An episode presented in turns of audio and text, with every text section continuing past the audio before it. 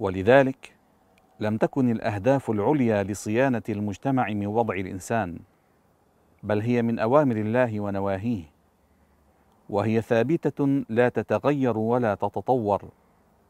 فالمحافظة على نوع الإنسان وعلى العقل وعلى الكرامة الإنسانية وعلى نفس الإنسان وعلى الملكية الفردية وعلى الدين وعلى الأمن وعلى الدولة أهداف عليا ثابتة لصيانة المجتمع لا يلحقها التغيير ولا التطور ووضع للمحافظة عليها عقوبات صارمة. فوضع الحدود والعقوبات للمحافظة على هذه الأهداف الثابتة.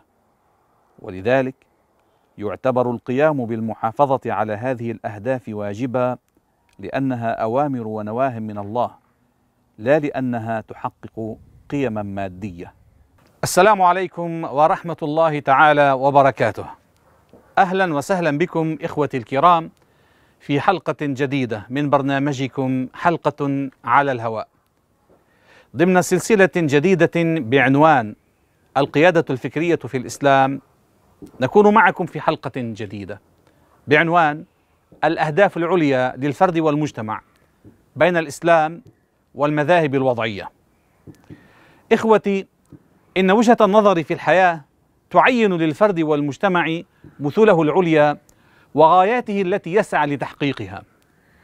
هذه المثل والغايات لها الدور الأكبر في إعطاء المجتمعات هويتها الحضارية وطراز عيشها. وإن الحضارة الغربية المعاصرة التي تهيمن اليوم على العالم والتي فصلت الدين عن الحياة وصورت الحياة على أنها المنفعة وصورت السعادة على أنها نيل أكبر قسط من المتع الجسدية. وكذلك المبدأ الشيوعي الذي حاول مزاحمة المبدأ الرأسمالي في صياغة المجتمعات الغربية. تركا للأفراد أن يحددوا أهدافهم العليا في الحياة. فكانت الحرية الشخصية أقدس ما يقدسه الأفراد في حياتهم. سعيا لتحقيق السعادة الموهومة بنيل أكبر قسط من المتع الجسدية. ثم اختلف هذان المبدأان في الأهداف التي ينبغي على الدولة أن تجعلها قضيتها نيابة عن المجتمع.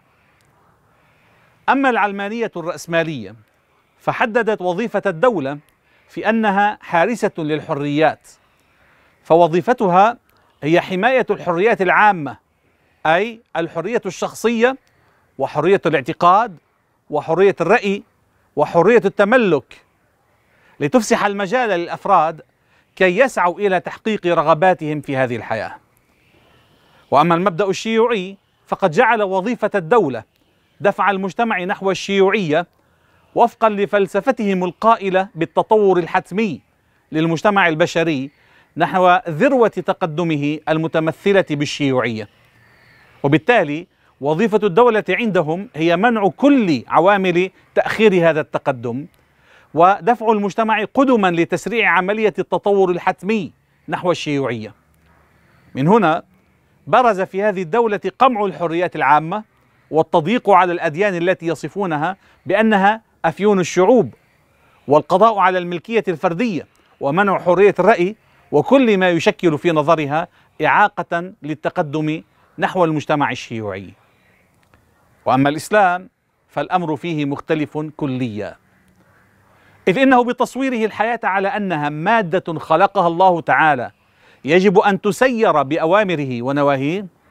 جعل أعلى غايات المسلم التي تتحقق سعادته بها نيل رضوان الله تعالى. وجعل فلسفة الحياة أنها مز المادة بالروح. وهذا يتمثل بتسيير المؤمن أعماله بأوامر الله تعالى ونواهيه. فيحصل على إشباع حاجاته ومتطلباته الفطرية وفق أوامر الله تعالى ونواهيه. فيكون نيل رضوان الله تعالى هو غاية الغايات لدى المؤمن. وأما وظيفة الدولة في الإسلام من حيث هي كيان تنفيذي لنظام الإسلام وطريقة عيشه ومن حيث هي نائبة عن المجتمع في تطبيق الإسلام ورعاية شؤون الناس به فقد تحددت لديها الأهداف العليا لصيانة المجتمع من خلال المقاصد التي شرعت الشريعة الإسلامية لتحقيقها. لذا فهي مقاصد ثابتة للمسلم والمجتمع والدولة التي تمثله. هذه المقاصد هي أهداف ثابتة بثبات الإسلام الذي أنزله الله تعالى وبثبات الفطرة الإنسانية التي فطرها الله عز وجل. فما مقاصد الإسلام التي شرع الشرع لتحقيقها؟ فكانت هي الأهداف العليا ليست سوى الأهداف العليا للمجتمع والإسلامي للمجتمع الإسلامي ولدولته. في صدر الإسلام وقرونه الأولى لم يلتفت العلماء علماء الإسلام إلى التفصيل في مقاصد الشرع الإسلامي. كانوا يكتفون بوجوب طاعة الله تعالى والتزام أوامره ونواهيه ويصرحون بأن الشرع جاء لمصلحة العباد في دنياهم وأخراهم استدلالا بقول الله تعالى وما أرسلناك إلا رحمة للعالمين. وبقوله عز وجل وننزل من القرآن ما هو شفاء ورحمة للمؤمنين. وأن في الإعراض عن شرع الله تعالى شقاء الدنيا والآخرة استدلالا بقوله تعالى ومن أعرض عن ذكري فإن له معيشة ضنكا ونحشره يوم القيامة أعمى. وغير هذه الآيات الكثير من الآيات والأحاديث النبوية. ثم جاء وقت توسع فيه فريق من العلماء في تفصيل مقاصد الشريعة. فاستقرأوا أحكام الشرع والتمسوا ما ترمي إليه من أهداف وما تؤول إليه من تحقيق لمصالح الناس. فتوصلوا إلى أن مقاصد الإسلام هي حفظ الدين والعقل والنفس والمال والنسل. إلا أن التدقيق في أحكام الشرع يري أن مقاصده لا تقتصر على هذه الخمسة. فحفظ الكرامة الإنسانية والحفاظ على الدولة وعلى الأمن هي أيضا مقاصد شرعت لأجلها أحكام متضافرة بل وشرعت لها عقوبات تندرج في الحدود الشرعية فتكون بذلك ثماني. أما حفظ الدين فقال عليه الصلاة والسلام من بدل دينه فاقتلوه. بل الإسلام جاء من أجل أن يكون للناس دينهم الذي يواجبه يواجهون به حياتهم ويعبرون به إلى آخرتهم. وفوق ذلك كما أسلفنا جعل الإسلام من الحدود التي يجب على الحاكم أن يطبقها حد الردة الذي يطال كل من يرتد عن دينه. امتثالا لحديث رسول الله صلى الله عليه وسلم من بدل دينه فاقتلوه. وأما حفظ العقل فالله سبحانه وتعالى قد شرع من أجله تحريم الخمر وغير ذلك من الأحكام وجعل لشرب الخمر حدا يوقع بحق من آه، يشرب الخمر. قال عليه الصلاة والسلام من شرب الخمر فاجلدوه. وأما حفظ النفس الإنسانية فالله سبحانه وتعالى حرم قتل النفس بغير حق. والله سبحانه وتعالى جعل للقتل المحرم عقوبة من أشد العقوبات إذ جعل عقوبة القتل القتل القصاص إلا إن عفى أهل القتيل واستبدل بالقصاص آه، الدية أو العفو. قال تعالى يا أيها الذين آمنوا كتب عليكم القصاص في القتلى. وأما حفظ المال ويقصد به حفظ الملكية الفردية لأن المال موجود بطبيعة الحال والمقصود هو حفظ المال على من يمتلكه. فقد حرم الإسلام السرقة وحرم أنواع من تملك المال وجعل لتملك المال طرائق شرعية لا يجوز للمسلم أن يتجاوزها. وجعل للسارق حدا عقوبة وهي من العقوبات الشديدة. قال تعالى والسارق والسارقة فاقطعوا أيديهما جزاء بما كسبا نكالا من الله. والله عزيز حكيم. وأما حفظ النسل ويقصد به الحفاظ على النوع البشري. قال تعالى الزانية والزاني فاجلدوا كل واحد منهما مئة جلدة. ولا تأخذكم بهما رأفة في دين الله إن كنتم تؤمنون بالله واليوم الآخر وليشهد عذابهما طائفة من المؤمنين. فشرع للزنا عقوبة شديدة. ما يدل على أن آه، الحفاظ على النسل البشري وعلى آه، النوع البشري شرع أحكاما للزواج وحرم الزنا طريقة أو وسيلة لإشباع غريزة الإنسان ف وشرع لذلك عقوبة شديدة هي الحد. قد يكون الحد جلدا وقد يكون رجما حتى الموت. وأما حفظ الكرامة الإنسانية وقد عبر عنها بعض الفقهاء بحفظ الأعراض. فقد حرم الإسلام التعرض لأعراض الناس بغير بينة وجعل لجريمة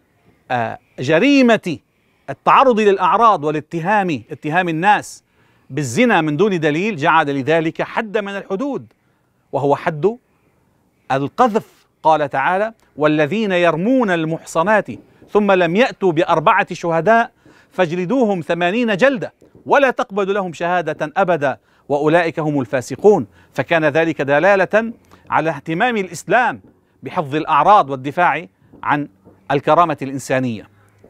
وأما حفظ الدولة فقال عليه الصلاة والسلام من جاءكم وأمركم رجل وأمركم على رجل منكم أو جميع على رجل واحد منكم يريد أن يفرق جماعتكم فاضربوا عنقه كائنا من كان. وقال عليه الصلاة والسلام إذا بويع لخليفتين فاقتلوا الآخر منهما. فكان هذا دليلا على أهمية الحفاظ على وحدة الدولة لأن الكلام عن الحاكم والحاكم هو الدولة.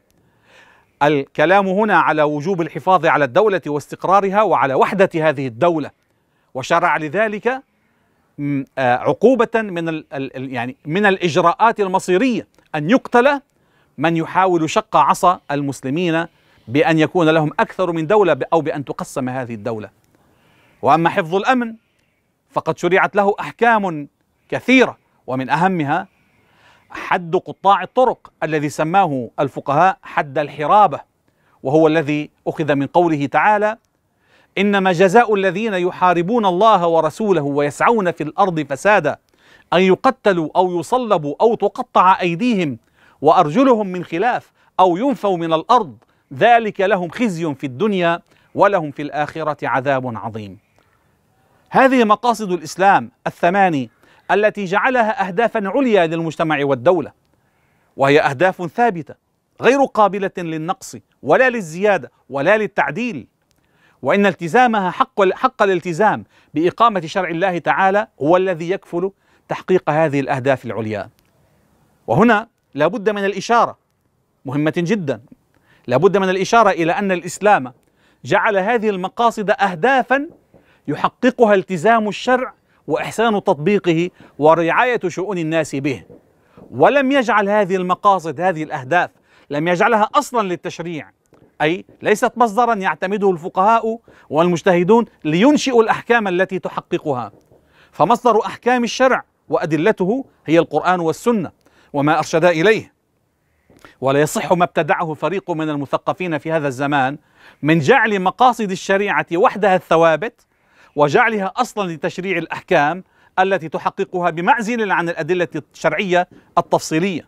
وعبروا عن هذا النهج المستحدث باعتمادهم قاعدة مفادها قاعدة ابتدعوها مفادها أنه حيثما تكون المصلحة فثم شرع الله. أي يبحثون عن المصلحة فإن وجدوها قالوا هنا الشرع.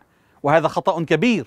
وهذا عكس اتباع عكس عكس اتباع شرع الله سبحانه وتعالى. والتقيد بأوامره ونواهيه وحكم الشرع هو خطاب الشارع المتعلق بأفعال العباد وليس ما يراه الناس مصلحة فيكون حكما شرعيا. فالقاعدة الصحيحة المعتمد المعتمدة عند العلماء والفقهاء هي أنه حيثما يكون الشرع فثم شرع الله. أقول قولي هذا وأستغفر الله لي ولكم.